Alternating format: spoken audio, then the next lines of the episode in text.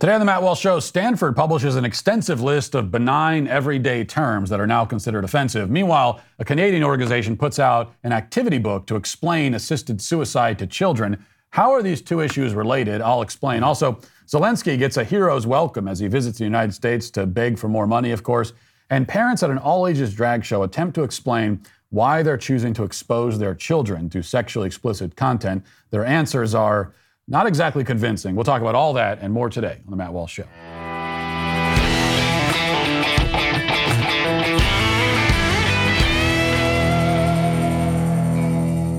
If you're someone who has always wanted to read and understand the Bible, but you're not sure where to start, then check out the Bible in a Year podcast from Ascension. The Bible in a Year podcast is currently the most popular religion podcast in the U.S. Millions of people have listened to it.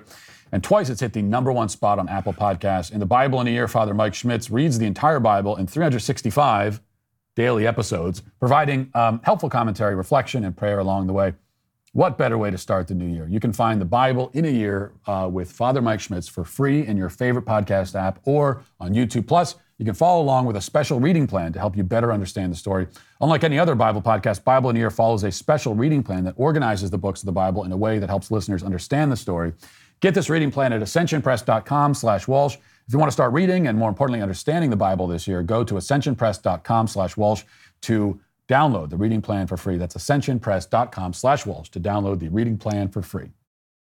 So you've probably heard about the new harmful language policy at Stanford University. Much has already been said about it, but as usual, I think that uh, people are missing the most important point. So first, if you aren't familiar, let's uh, get you up to speed. Breitbart reports, quote, Stanford University published a list of words and phrases deemed harmful language. The school plans to eliminate this language from its websites and computer code, and also suggested words and phrases to serve as replacements. Stanford's IT department recently launched its Elimination of Harmful Language Initiative, which is a multi phase, multi year project to address harmful language in IT at Stanford. The goal of the Elimination of Harmful Language Initiative is to eliminate many forms of harmful language, including racist, violent, and biased uh, disability bias, ethnic bias, ethnic slurs, gender bias, implicit bias, sexual bias, language in Stanford website and code. The guide reads, uh, of course, the guide is largely made up of perfectly acceptable language used by Americans. For example, it advises readers to say U.S. citizen instead of American because of how harmful that term is.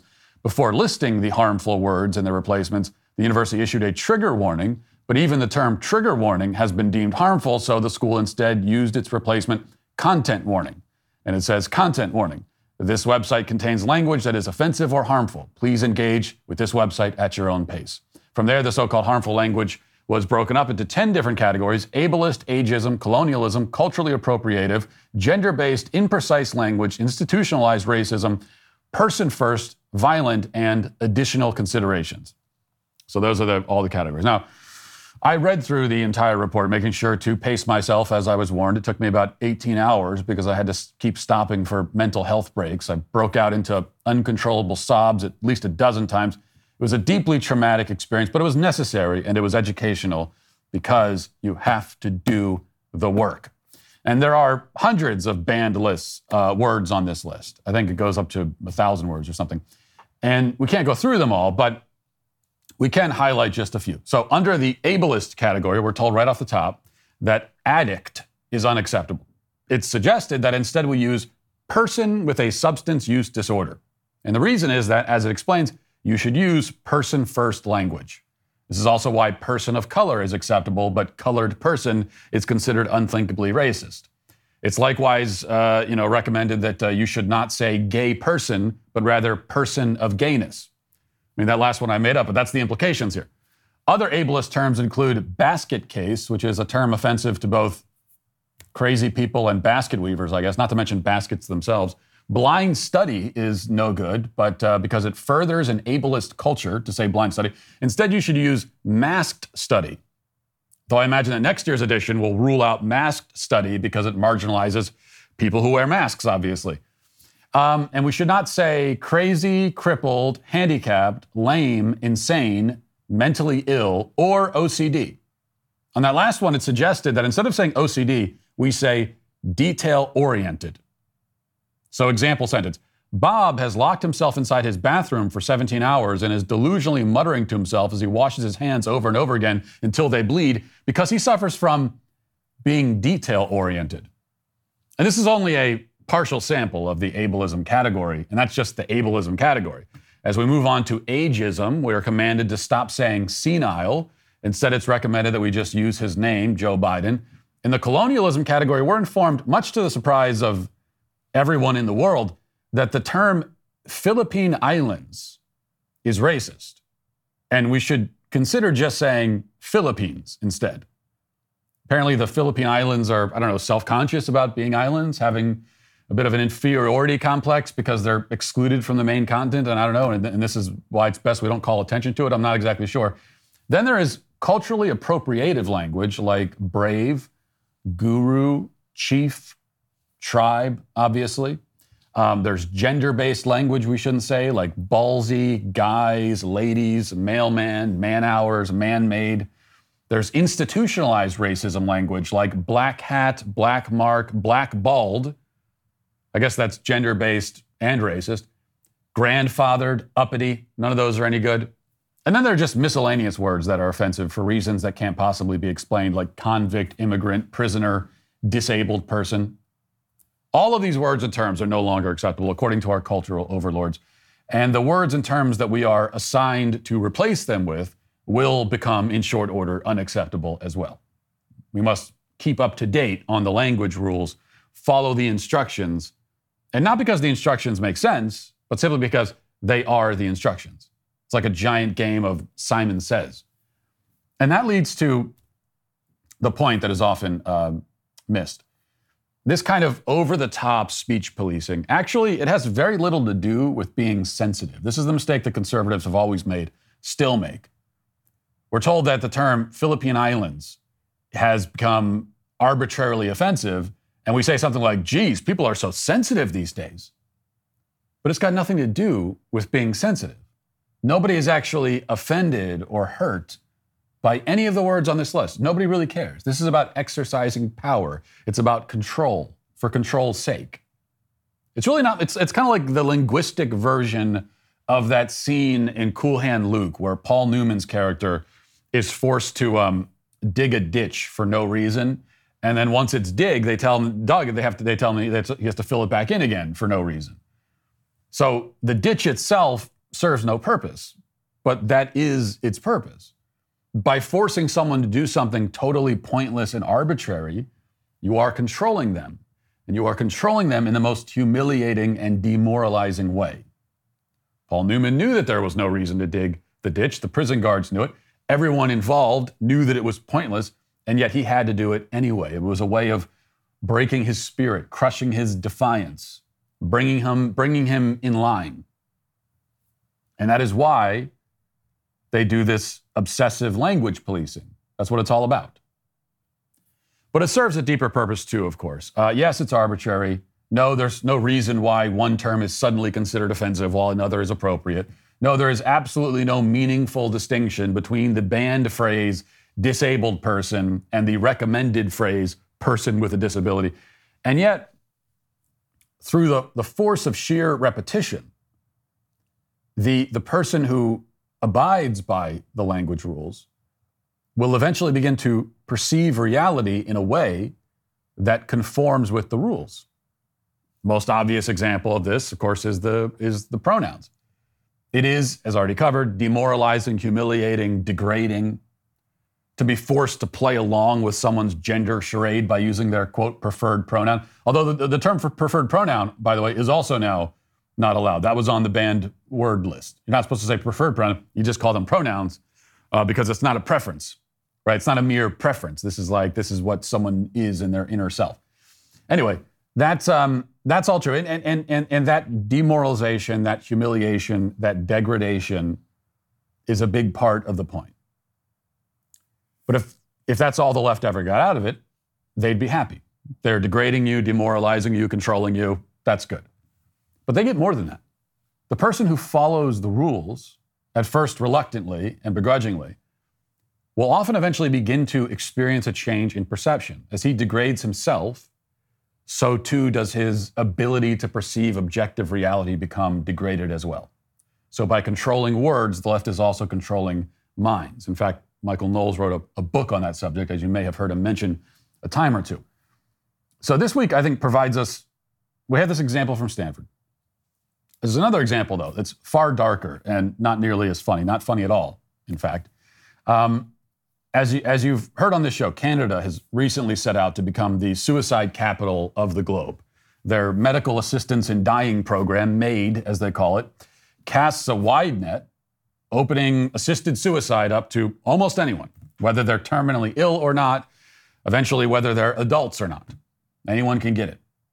And if you want to see how language is manipulated to change the way people perceive reality, you can find no example more stark, more disturbing than with the propaganda that surrounds and, and promotes this MAID program. Case in point, there's an organization called Canadian Virtual Hospice, and they've published an activity book, as they call it, an activity book about suicide aimed at kids. Now, aesthetically, the activity book lo- looks like any other kid's activity book with a kind of childish font and lots of illustrations and so on. In saner times, you, you know, this would be, you see an activity book like this, it, it would be an activity book teaching kids about the solar system or dinosaurs or something like that. Instead, in this case, in our dystopia, it's teaching them all about the wonders of suicide. But it's the language that is the most relevant for our purposes. So, reading from the pamphlet, it says this The term MAID is short for medical assistance in dying. The word medical means the science of medicine, and assistance means help. So, MAID means that medicine is used to help someone with their death. A doctor or nurse practitioner a nurse with special training, uses medicines to stop the person's body from working. When their body stops working, the person dies. This is done in a way that does not hurt the person. The medicine helps them feel comfortable and peaceful. A person has to ask for MAID and then goes through a bunch of steps before it can happen. What are those steps? Well, next it lays out the steps that are used to, uh, to actually kill the patient. And it says this in the activity book for children. The three medicines work like this the first medicine makes the person feel very relaxed and fall asleep. They may yawn or snore or mumble. The second medicine causes a coma. A coma looks like sleep, but it's much deeper than regular sleep. The person will not wake up or be bothered by noise or touch. The third medicine makes the person's lungs stop breathing and then their heart stops beating. Because of the coma, the person does not notice this happening and does not hurt. When their heart and lungs stop working, their body dies. It will not start working again this often happens in just a few minutes, but sometimes, rarely, it can take hours. Notice the words being used here, most notably, medicine. The person is not being given a toxic substance meant to kill them, he is being given medicine. Of course, in truth, this is the opposite of medicine. Medicine, by definition, is something meant to cure, treat, heal a person's body, a substance which directly and intentionally kills the person is not medicine. It is anti medicine. It is literally poison. Doctors are poisoning patients. That's what's happening. Even if you're deluded enough to support this barbarity, you should be honest about it. You should support it honestly. You should speak honestly about it. You don't support doctors giving medicine, you support doctors giving lethal doses of poison to their patients. That's what you support. But to speak truthfully about it is to perceive it truthfully. And that is precisely what the death cultists do not want. It's what they wish to avoid at all costs. Because we're not supposed to see anything for what it is. Everything has to be cloaked in euphemism. Everything has to be shrouded under a layer of misleading jargon, otherwise known as lies. And the jargon has to change constantly to keep people on their toes. Very few people would go along with the left's agenda if they saw it and understood it for what it actually is. So they cannot be allowed to see it and understand it for what it is. That is what this is really all about. Now let's get to our five headlines.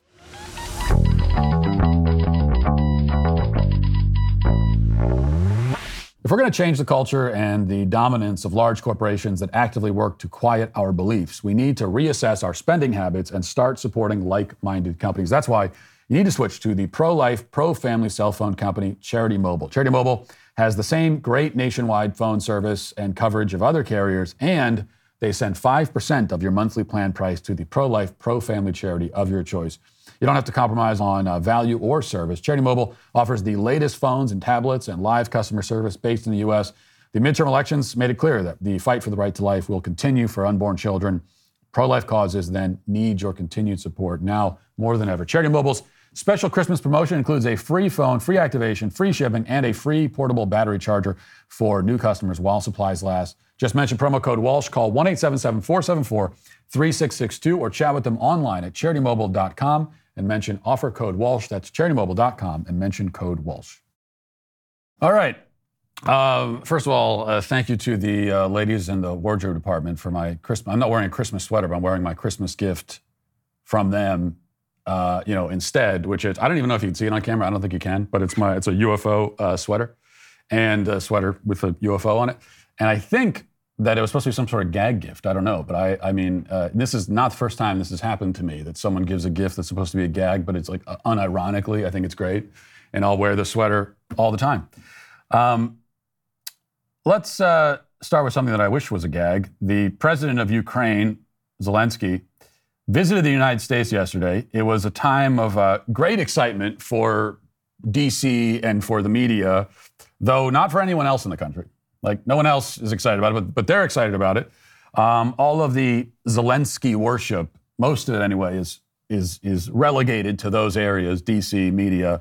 Um, Zelensky started the trip with, a, with a, a visit to the White House, where he expressed his appreciation to the American people for all, all the money that we've given him, all the billions of dollars. He appreciates it. Isn't that nice? Let's watch some of that.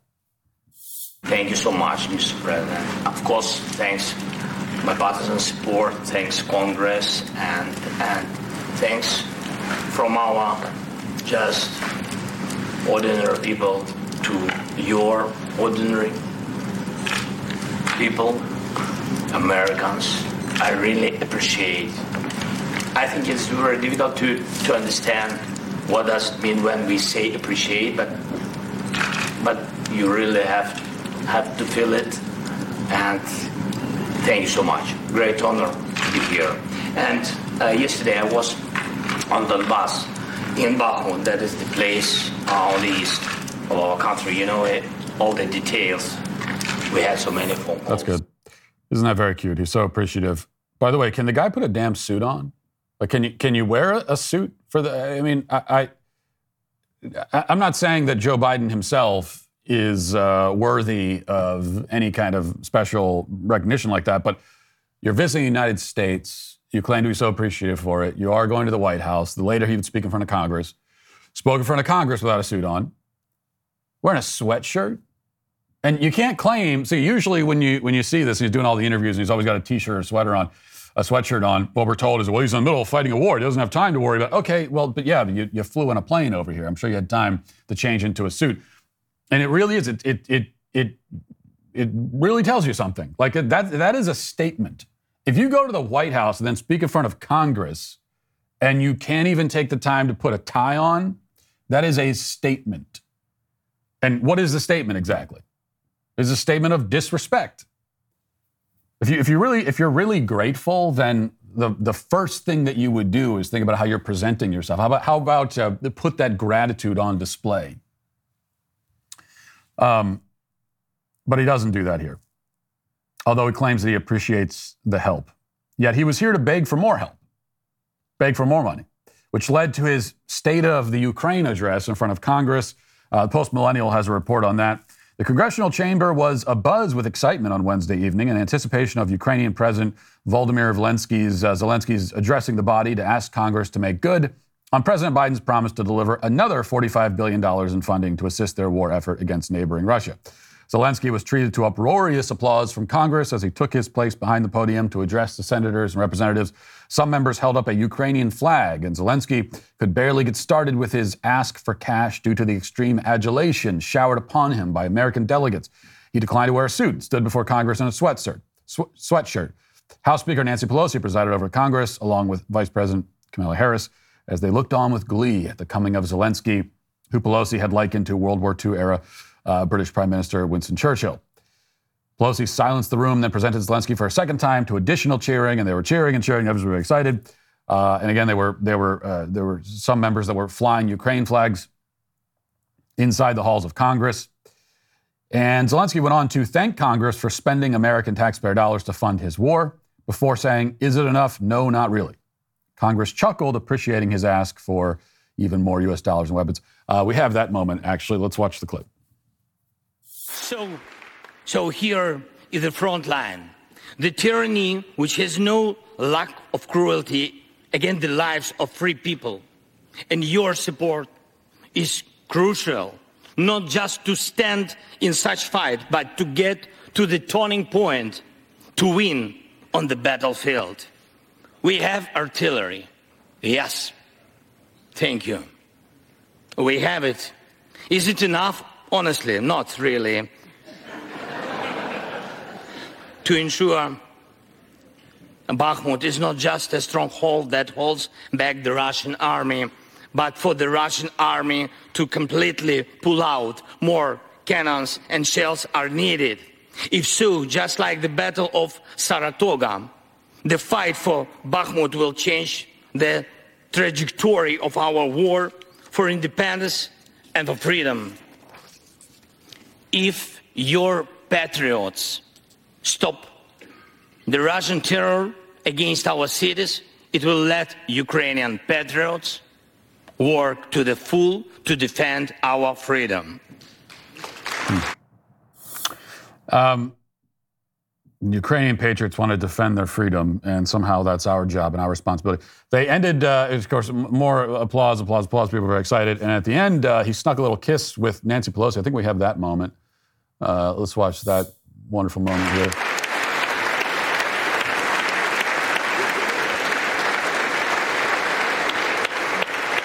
Isn't that nice?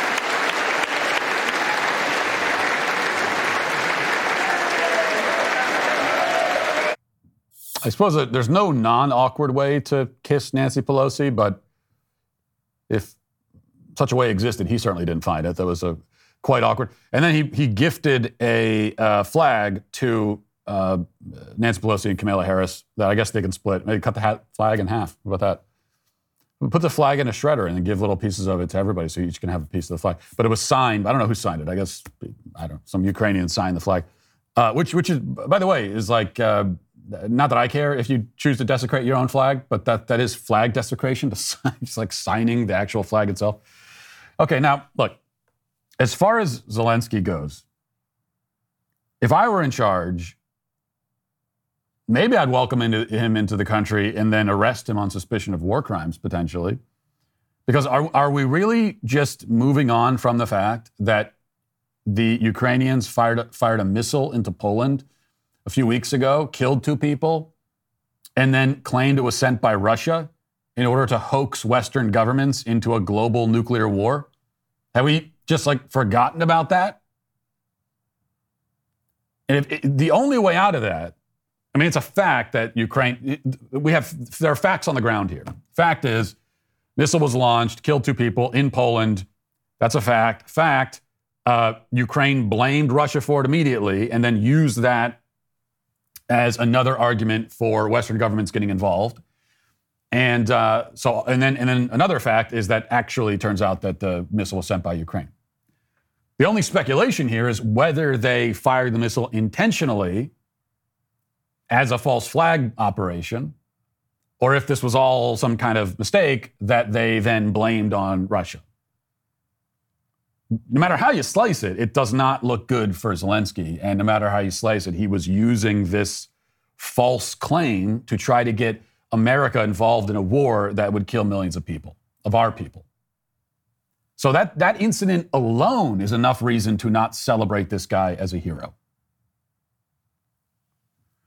But that's not even the point for me. Yes, Ukraine is actively trying to get us involved in a war that, war that will uh, kill millions of, of our people. Yes, that's true. Yes, Zelensky is, as he's been described, essentially an international welfare queen at this point, begging us constantly for money and receiving it, billions of dollars, while our own people suffer.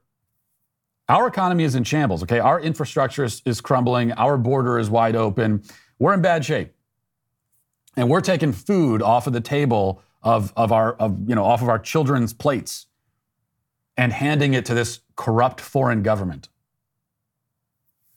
Our, our cities look like, and basically are now, refugee camps, people sleeping in tents. We've got these makeshift shanty towns in the middle of the street in major American cities made out of cardboard. Fentanyl zombies staggering around. We got kids graduating high school that can't even read, and, and, and, and we're sending money to one of the most corrupt governments in the world in Ukraine. Like, we have the funds for that?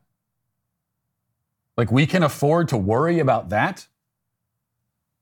So, yeah, all that's true and all that's awful. But even if it wasn't, okay, even if Ukraine was a wonderful country with an honest and trustworthy government, and uh, and Zelensky was was as let's say Zelensky was as saintly a figure as they paint him to be.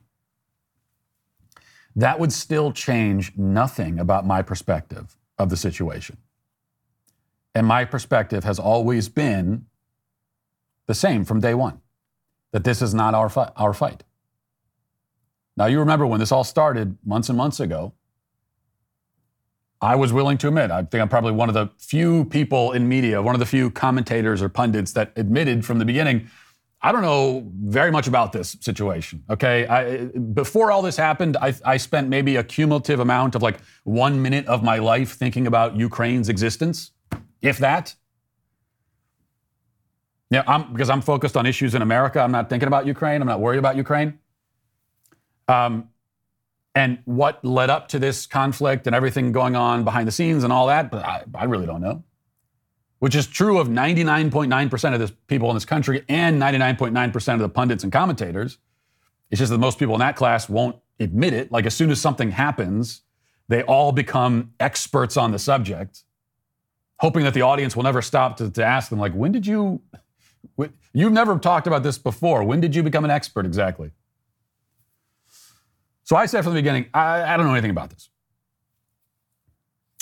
So, as I said from the beginning, like, if if it will if it if this is actually important to average Americans, okay, if the outcome of this fight could have some direct, immediate quantifiable impact on average Americans, such an impact that we need to worry about this or even get involved by sending money or, or, or manpower, then explain it to me. What effect does this have on us? Why should we care? From my perspective, this is not our fight, it's not our country. I don't see why we should care. But if you're someone who's hanging put a, put a Ukraine flag in your bio and all this kind of stuff, and you think that we should care, that, uh, that, that, uh, that average American families ought to care about what's happening in Ukraine, go ahead, and make your case. Why should we care? How does this affect us? And they've had months and months to explain it, and they can't. Because the answer is it doesn't affect us. That's the answer. The most they can do, right?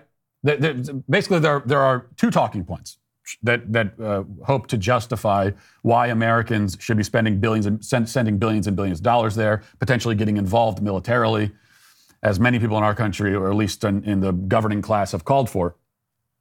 Two arguments that I've heard. And these are the only two arguments.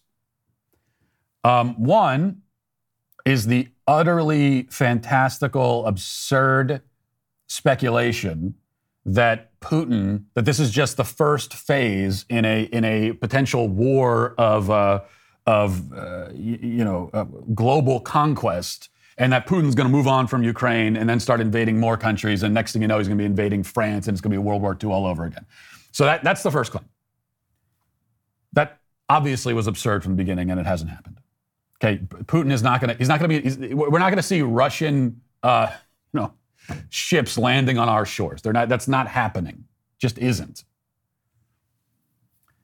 So if that's not happening, then the only other justification we ever hear is just this kind of vague.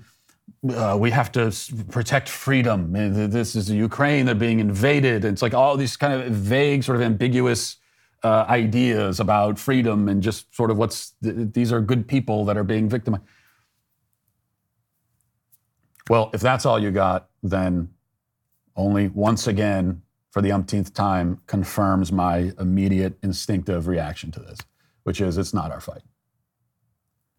Um, there are, you know, someone said to me on Twitter yesterday, they said, uh, well, and I've, I've heard this a lot, you know, Russia's invading Ukraine and, and, uh, and it's happening whether you like it or not. And you got to pick a side. It's happening. We have to pick a side. Do we? Why do we have to pick a side? There, there, there are con- there are bloody conflicts happening all over the world every day. Do you pick a side in all those? What about, what about all of the uh, wars of conquest and, and conflicts and um, all that sort of thing happening in the, across the entire continent of Africa? Every single day. Groups of people warring against each other, trying, fighting over land and all resources and all the rest of it. Are we picking a side in all those? Do you even know about most of those? Could you even tell me? What could you even describe what's happening there? No. This is happening all over the world, and yet this one particular, and no one says we should pick a side in most of those. Yet in this one particular conflict, we have to pick a side. Why do you think that? You think that because the TV told you to. That's why. It's because the TV, it's because the media has selected this one conflict. They could have selected any. They selected this one and said, this is the one that you care about. And then a lot of unthinking Americans said, well, then I care about that one. And they never stopped to ask, why that one? If Ukraine cannot defend itself and preserve its own existence, then it won't exist. That's just countries have to be able to to to, to uh, live and die of their own volition at, at a certain point. That's the law of you know that's just that's the the law of the jungle. That's that's the way, like it or not. That's the way it goes. If you want to exist as a country, you have to be able to defend yourself and your own interests. Um, all right. What else do we have here? Okay, so here's a story uh, it's from the Post Millennial, and other outlets reported too. Uh, eight teenage girls have been charged with second degree murder in connection with the death of a 59 year old Toronto man. According to the Toronto Police Services, the teens swarmed the man and stabbed him multiple times before fleeing the scene. He was uh, rushed to the hospital and passed away as a result of his injuries. The incident took place just around midnight on Sunday, December 18th, in Toronto, downtown Toronto. The girls, here are the ages of these girls Three 13 year olds, three 14 year olds, and two 16 year olds were located nearby and promptly arrested. So, um, I, you know, I, and, and, and, we still don't know exactly what precipitated this or, or what, what exactly it was, but a group of girls, teenage girls, kids, swarmed this guy and stabbed him to death.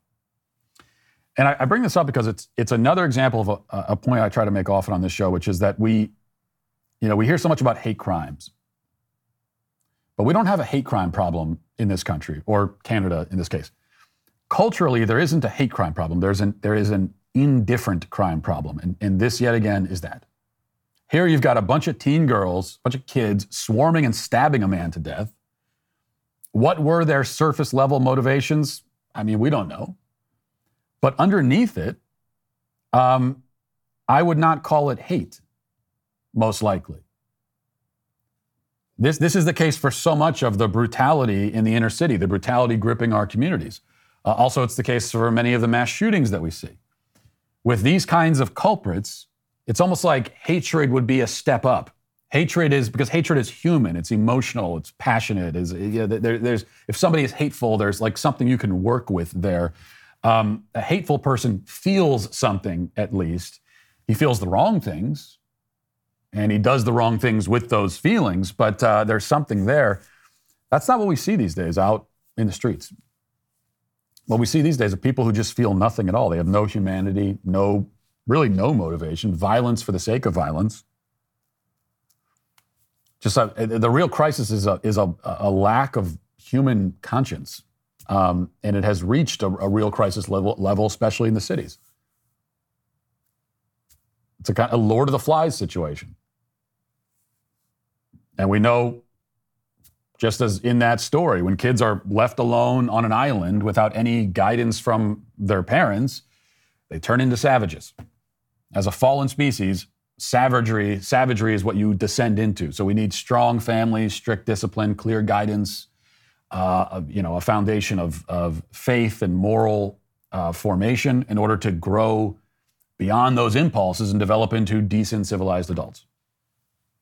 We, we need, we, our consciences need to be formed. But that's not happening in so many of these communities, and this is the, uh, the result. All right, let's do something a little bit less serious here. It's a controversy with slightly smaller stakes. So this video has gone viral. It's a video of a uh, Karen, and that's how it's labeled anyway. It's what that's what, and this is one of the most popular genres of videos on social media are the supposed, you know, quote unquote Karen videos. And uh, it's a, a, video of a Karen, a white woman, being put in her place allegedly, uh, getting her come up comeuppance. And for those not watching the, the video podcast, the, the, what the video shows, it shows this woman, this alleged Karen, in, in, a confrontation with a neighbor in her apartment complex through through and this confrontation is happening through the ring doorbell camera. He never comes to the door to actually talk to her but he confronts her because she apparently was messing with his welcome mat. He had a welcome mat outside of his door but it had a profanity on it. Apparently had the f word. From what i read it was like it said f off i think in big block letters. And she didn't like that so she flipped the the mat over so that the words weren't seen he was very upset about that, and it led to uh, this exchange, which we'll watch a quick piece of that. Excuse me, ma'am. Can you pick huh? my rug back? Can you pick my rug back up? Because I saw that you flipped it over earlier. It was not bothering you or anyone. Sir, I don't think it's appropriate. It does not matter. I live here. This is a. It does not matter what you uh, deem appropriate. Nobody else has said anything about it. That does not give you the right to touch anything on my damn porch. You can go up there and tell your goddamn husband to come see me when I come home. I'll be home at 5:30. Make sure you out. Make sure you're there, ma'am, so you come down and talk. Take your shake ass upstairs. So, do you want to talk to me again?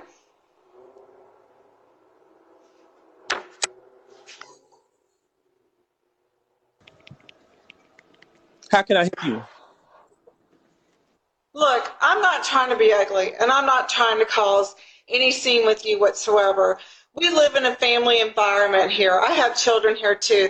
To me, having the F word on your doormat is not respectful of anyone that lives here. And it's not respectful of you to touch my property. It's not bothering anybody. I have my neighbors across the hall. I pay you for your mat. I will pay you for your mat, but get that out of here. I don't know what made you change it to something so ugly as that, but I, am I'm, I'm not gonna. No, know, you, that's right. She, okay, that's good. That's fine. And then uh, then he starts insulting her all the rest. Of it. First of all, th- this woman has not done or said anything that deserves to be labeled Karen. Uh, and that's why, you know, I, as you know, I just I hate that term because Karen is it, it is simply a racist smear against white women. That that is what it is. And so if you're one of these people that goes around using the term, um, just stop using it. Like that that is that is the the etymology of this slur. It's where it comes from. It's originally a slur by black people on social media to uh, smear and make fun of white women. That's where it comes from. That's what it is. It is a racial slur. And it is, and now it's at a point where it's just like if you're a white woman between the ages of 40 and 80, then you automatically, you automatically fall into that category. And anything you do, if you get, if you, God forbid, get upset about something, you're automatically a Karen. And it's, I, I you know, I, I don't, my mom is in that category of being a woman between those ages, a white woman. And so I'm actually not okay with, with hating an entire demographic of people like this. And I, I don't quite understand why people just accept that. Um, and because we all know that if we started referring to black women with a stereotypical name, okay, if I saw a video of an angry black woman and said, like, oh, this Shaniqua over there, if I said that, it would be judged horrifically racist. And yet, you, this is okay. And I, I'm just done with that. We got to be done with that. This, this, this double standard that we allow to exist and you got a bunch of henpecked, cowardly white people who go along with it. It's, oh, it's not the same thing at all. Yes, it is. It's a slur against you. Have some damn self respect. Now, second, any reasonable person knows that you are wrong if you go out of your way to put a sign with huge profanities on it uh, right where kids are walking around. Uh, that there's there's no good reason to do that. There's no justification for it. But some people are saying, well, she should have handled it differently. She should have gone to the property manager or whatever. Fine, but I wouldn't have. If that was me, I would have picked the, the I would have picked the the the, the mat up, and I would have thrown it away. Is what I would have done, even if it's not my property. You can say that's not your property. I don't care that it's not my property. Because you know why? I'm, fi- pe- I'm fine with people taking matters into their own hands like this because people are sick of this. They're just sick of it. This is a, this, and this is a good warning for all of uh, anyone out there who thinks it's fun to be just an obnoxious jerk with no class and no dignity and no decorum and no sense of, of basic responsibility you know, to, to, for the fact that you're an adult in society and there are kids around. Everything is vulgar now, right? Everything. It's just everything's vulgar and ugly, and, and our kids are exposed to it, and it's everywhere. And I can see where this woman's coming from. It's just you see this thing, this stuff everywhere, and now this guy, this freaking guy, has decided to put it on his welcome mat. Why? Can we get a break from it? Like, can I walk down the hallway in the apartment complex without seeing this stuff? People are tired of it. They're sick of it and they should be. Okay? And they're not going to well, go through the proper channels. You go through the proper channels and nothing happens. You know, that, the, the, the, the guy there in, in the apartment, clearly it's a, a black guy, you know, uh, go, go to the, if she's a white woman. So it's automatically there's the racial dynamic and she goes and she goes to the property manager and then, and then, it, and then it, you know, who knows? The next thing going to tell, it's like, well, your your concerns don't matter because now there's the the um, competition of of identity demographics here, and you know, so people don't want to go through the proper channels anymore, taking matters into their own hands. I saw a video. This is it's not a recent video. I think it was from a few months ago of a guy uh, on a plane with a big uh, with a sweater that said uh, "F F Biden" on it, but it actually said the word, uh, you know, the F word in big block letters. And he was, and they were in the video, they're trying to throw him off the plane um, because they've got policy against having. It's not about, you know, it's not about defending Biden. You know, I'm not going to do that. But it's just, it's the vulgarity, it's the profanity, and they've got a policy. It's, this is their private property. You can't walk in here with with huge uh, profanities on your clothing. But even that, there's like people on the internet are defending it. It's free speech rights. Oh, shut up. How about just a basic level of, of decency is, is all is being asked for. And I'm telling you, people are sick of it. You walk around like that, you know, you're, you're, you're lucky if you just get thrown out. Eventually, be, people are going to, you're going to get a, punch right in the face is what's going to happen because pe- people are so tired of it, especially parents. Fed up. You get this ugliness and this vulgarity everywhere all the time, and we are sick of it. And these people that are just, they, they, they, they feel like they're, they're, they're not responsible to anyone. They do whatever I want. So, she's totally in the right here. Okay, that was not five headlines. I think it was like three, but even so, we're going to move on now to the comment section.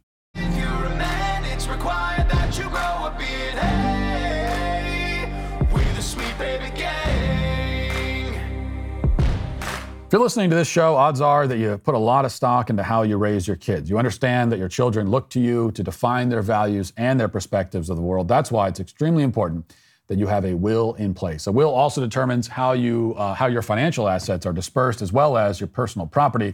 It lays out your healthcare power of attorney to ensure that your end of life decisions are carried out. If you're just starting out and you don't have thousands of dollars to spend on an attorney, but you want to make sure that your savings, your belongings, and your family are all protected, you have to create your will at epicwill.com today. Epic Will's early estate plan start at just 119 bucks, and you can uh, save 10% when you use promo code Walsh. So go to epicwill.com, use promo code Walsh to save 10% on Epic Will's complete will package. That's epicwill.com, promo code Walsh. Trust me, says, apropos of nothing, it just dawned on me this morning that the plural of Walsh is waltz. Maybe this knowledge will inspire the sweet daddy to finally dance for us. What? That's not. It, no, that's not. The plural of Walsh will be what? Walshes? What are you talking about? Um, Jordan L says Matt definitely plays on the floor with Legos and Star Wars action figures after all his kids go to bed. Uh, I, I, you know, I, will play with those toys with my kids. We've never actually been a big Lego house, um, which, uh, you know, I think it's one of the more wholesome and constructive toys that a kid can play with. But my kids have never gotten into it that much, actually. Um, Steven says, Matt, I agree with your stance on big pharma, but long COVID is very real. I'm an engineering student, and over the last year, I've noticed a severe decline in my health and subsequently my academic performance after having had COVID twice.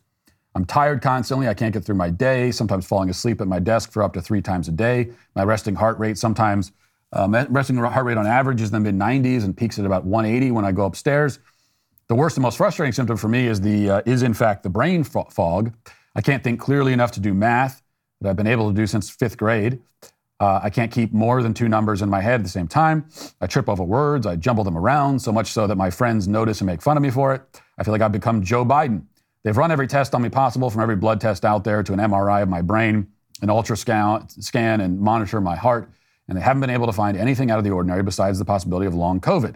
I don't know what to do about it, but uh, my doctor has been giving me a medication to help with the fatigue, but I'm still struggling greatly with the brain fog. It's the most frustrating experience, perhaps, in my entire life, albeit a young life.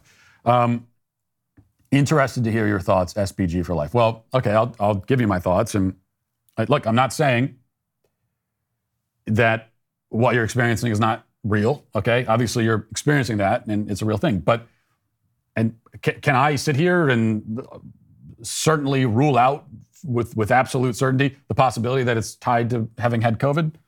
I can't do that. But what I can say is that, like, what you're describing, there are literally dozens of plausible reasons why you could be experiencing all of that. Um, in fact, there are not only that, but there are dozens of plausible reasons why anyone in society would be experiencing the things that you're experiencing. Can't focus on things, can't keep a train of thought for very long, feeling kind of foggy, tired, all that. Uh, th- this is just this isn't. You know, these are experiences that are increasing in society in general, even before COVID. And part of the reason is that we th- that's that's the world we live in now. I mean, we live in a world. How much time do you spend staring at screens every day? We live in an overstimulated, oversaturated society, and uh, it, make, it makes it so people can't focus on things for as long as they used to. It robs us of our attention. Like we need this constant stimulation. Otherwise, we get bored and start falling asleep and you know feeling foggy, not being able to concentrate on things. So that's that's just like the general uh, environment that we're all living in now. So is that the 100% explanation for what you're going through? I can't say that, but I do know that it's that's certainly a factor. Um, that's, that's, one of the reasons, you know, and, and ADHD. Uh, uh, the other thing is, a lot of what you described also gets labeled ADHD, which is why now, at least from that one study, they want to start treating long COVID, quote unquote, with ADHD medicine. But that's one of my many, many criticisms of uh, ADHD. When you hear people say, "Well, I can't, I, I can't focus on anything. I'm so distracted." Well, gee, I wonder why that is. We, we, when we live in a we live in a culture that is designed to distract you every second of the day. We are all surrounded by distractions every second of the day. You carry distraction around with you on your person, right? In, in, in the form of your phone. So you, you literally carry a distraction device around with you. We all do. And then we sit here and say, I don't know why I'm so distracted. This is just to illustrate the point that there are so many factors, and what you're talking about is is so. Although it's real, it's also so kind of vague and generalized that uh, to point to any one explanation, like "well, you had COVID," to me seems like there's there's no way that they could prove that connection, and they haven't. And so it's just kind of a an assumption. Maybe it has something to do with the fact that you had COVID. How, how exactly? How is it that having COVID would then cause you? So if you're if you're distracted right now, and you had COVID nine and a half months ago, and they want to say, well, the COVID is what caused that. How did it cause it? What's the mechanism by which COVID nine and a half months ago can still be making you distracted today? They can't explain that. So it is at best an assumption. And I think it's an assum- I think it's an assumption that we should be skeptical about. Until and if they can present hard evidence and proof and say, yes, COVID causes this. Here's how it does it. We've proved it. Here it is. Until they do that, I would be skeptical. Um, Mike says, Matt, as a hater of all things that other people like, that's not entirely fair, just most things. I assume you will agree that Christmas Story is overrated. Yes, I absolutely will not agree with that. I, I could not disagree more. In fact, I think Christmas Story is rated exactly as it should be. Um, I think it's, uh, for my money, you know, it's some people say It's a Wonderful Life is in the running for this, and I could see that. But uh, Christmas Story is the best Christmas movie. It is, uh, it is, it is rewatchable. You know, and it just, it, it it's a, it's a great simple story. Um, and it's funny, it's amusing, it's all these kinds of different things, and that's all true. But it also has, it just has this this quality to it that it's it's it's kind of hard to describe. I think that that's the case also with really good Christmas songs. And there hasn't been a good Christmas song made in like 30 years, if not longer. They made a lot of different Christmas songs, but you hear all the modern ones. You hear any Christmas song that somebody, some pop star made two years ago, and you hear it and you're like, eh, it just doesn't, doesn't have that Christmas feel to it. I can't really explain it, but it's not there for this. Um, and that's the same is true for a lot of Christmas movies, but Christmas Story has that feel. It has that Christmas feeling. And so I've, I don't know, I've seen, I've probably seen it 50 times and I enjoyed every single time. So you're wrong, sir. And you're banned from the show. Finally, Sky says, You truly are a crusader on porn, Matt. I don't really get it. I can't get that worked up about adults looking at porn online. No pun intended. As a man, many years your senior, I remember when you had to, uh, when we had to fight for years just to be able to look at a naked woman in the magazine. It was a battle that lasted for decades. It's a very, very valiant battle, sir. You were fighting for decades to look at naked women in a magazine? Do you ever think about just like getting married? Um, I don't see throwing my, that freedom away because, uh, it, because it, it offends the sensibilities of some people like you.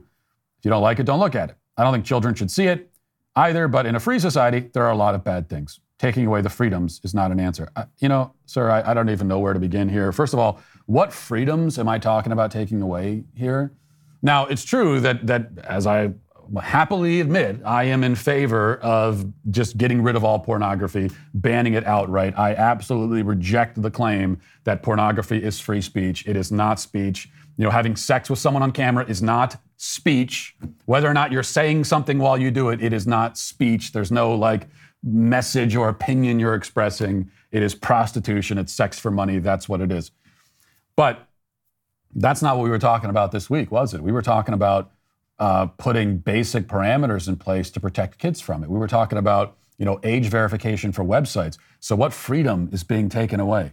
Is it your? Is that your? So what? What freedom? describe. So your your freedom, your right, your right to look at and have access to an unlimited supply of free pornography that doesn't require you to verify your age. That's your right. Where do you get this right? Is what is this a is this a God-given right? Is this embedded in, in your soul from birth? Is that what you what are you talking about?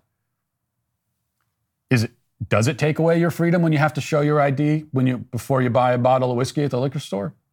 Does that take away your freedom? You know, if, if you, if you have to pr- produce age verification to gamble at a casino, or online? Is that a, is that take my freedoms are under assault? They're taking away my freedom. Does that take away your freedom? You know, if you want to go buy a cigar, like it, a 13 year old can't go in to the cigar shop and buy a cigar. Are you going to show up to the cigar shop with the with picket signs? Stop robbing us of our freedoms. No, you're not. It's just with this. It's, it's with this one particular thing that it's an, it's an egregious assault on your freedom if there are any parameters put in place at all. It's like we, we, this would require almost nothing of you. All it would require, it would require like however, however long it takes you now to access internet pornography. If we put these things in place, it would take you, I don't know, an additional seven seconds. but you're not willing to spend that seven seconds just for the sake of protecting kids. Yeah, children shouldn't see it, but I children shouldn't see it, but I will do absolutely not one single solid thing to make sure that they can't. That's what you're saying. Very, uh, very noble of you, sir. You're banned from the show too. Whenever I get into a spat with someone on Twitter over something I supposedly tweeted, it's, it's usually because they didn't actually read what I wrote. Reading is a lost art on Twitter. It's a lost art across the entire country these days, but that's not the case on Daily Wire Plus. Ben Shapiro's book club is back tonight at 8 p.m., uh, 7 p.m. Central, exclusively on Daily Wire Plus. This month's book is The Screwtape Letters by C.S. Lewis. Great book, of course. You can tune in to hear uh, Ben discuss the novel and share his notes with you. You got to be an all access member to join in, though. If you want to join the fun, head to dailywire.com slash Walsh to become a member today and join Ben Shapiro's book club tonight. That's dailywire.com slash Walsh. Now let's get to our daily cancellation. Now, I figured it'd be nice uh, and nicely in keeping with one of the major and most unfortunate themes of the year if the f- final daily cancellation of the year was dedicated to the groomers. In fact, because I'm a fair person, today we're going to give the groomers a hearing. We are going to let them defend themselves. We are going to listen to whatever arguments they might be able to put forward in their own defense. Um, I have long believed that it's not possible for us to make a more compelling case against leftism than the leftist makes himself against himself if you simply let him speak. That was the idea behind my film, What is a Woman? And today we will apply it to this, specifically to the suddenly quite common phenomenon of the all ages drag show. Last week we told you about the all ages drag show in Texas, covered by a journalist named Tayler Hansen. It was a Christmas themed show, which is currently touring the country and which includes graphic talk about sex, graphic performances of simulated sex, uh, half naked and nearly fully naked men parading in front of the crowd, cross dressing men with fake breasts, etc. It is graphic, it's sexual, it's obscene, and it's advertises to all ages. How can it possibly be defended?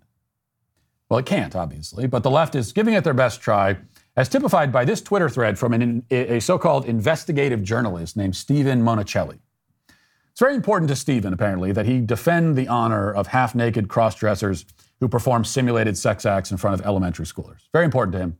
He's very passionate about allowing these sorts of displays. And he posted a lengthy Twitter thread with that goal in mind. Let's read through it. He says, quote, Right wing activists working with the Blaze TV and Texas Family Project must have realized that protests outside of drag shows, which often feature sexual language and are always outnumbered but don't look great, uh, don't, don't look great. So they've taken the tactic of filming drag shows for selective outrage. Hansen and Sarah Gonzalez from the Blaze are happy to play fast and loose with the facts. Hansen claims the drag show that is touring Texas right now is family friendly. Their advertising doesn't say that. What it says is all ages welcome. This is not unlike an R rated movie. Here's another piece of info about the show that's touring Texas right now, spotted by Parker Molloy. It explicitly says it contains adult content. Ah, okay. See, he got us. He got us. These aren't family friendly drag shows, they're all ages drag shows. Ha! See? That changes everything. What exactly does it change? Well, it's not really clear. In fact, Steven, in an attempt to defend the sexual performances for children, has only, has only somehow succeeded in making them seem even worse than they originally than we originally suspected. He thinks that it gets the drag show off the hook to point out how it advertises the fact that it has adult content. But because he's a creepy degenerate himself, he doesn't see the problem with putting the phrases adult content and all ages welcome on the same poster. The fact that they acknowledge up front that the event is sexual in nature and yet still make sure to note how all ages are welcome only makes the pedophilic grooming nature of the whole affair all the more explicitly and horrifically clear. Because keep in mind something the defense up until now has been that drag shows aren't adult oriented. That's what they've been saying. Now they admit that they are adult oriented, but that's okay because it says adult oriented and all ages on the poster? What? So once again, we go from that isn't happening to it is happening and it's good. This is always the process. This is always the trajectory every single time. Steven compares this to an R rated movie, once again, defending it in terms that uh, only prove the opposite of the point that he's hoping to make. Also, although you, you, you technically can bring a child to an R rated movie, nowhere on any R rated movie's poster or in its promotional material will you ever see the words all ages welcome. Okay? If the movie Eyes Wide Shut came out in theaters tomorrow, and in all the previews it said all ages welcome, we would agree that it's a major problem and extremely creepy at a minimum. Or maybe at this point we wouldn't agree. I don't know. After all, the other side of this debate has now reached the point of outright defending sexual performances for children. But what about parents? Yes, the drag performers themselves deserve all the scorn and contempt that we can heap on them, but the parents who actually bring their children to these events deserve even more of it. How do they defend it? How can they, uh, you know, what can they say for themselves? Well, fortunately, the aforementioned Sarah Gonzalez, who has been doing a lot of great work and important work on uh, this issue, was on the scene for this uh, one drag show in Texas, and she asked the parents themselves why they're bringing their kids. And here's what they said. Can I ask you a question? Do you find this to be age appropriate for your children? Yeah, I mean, I'm a little more.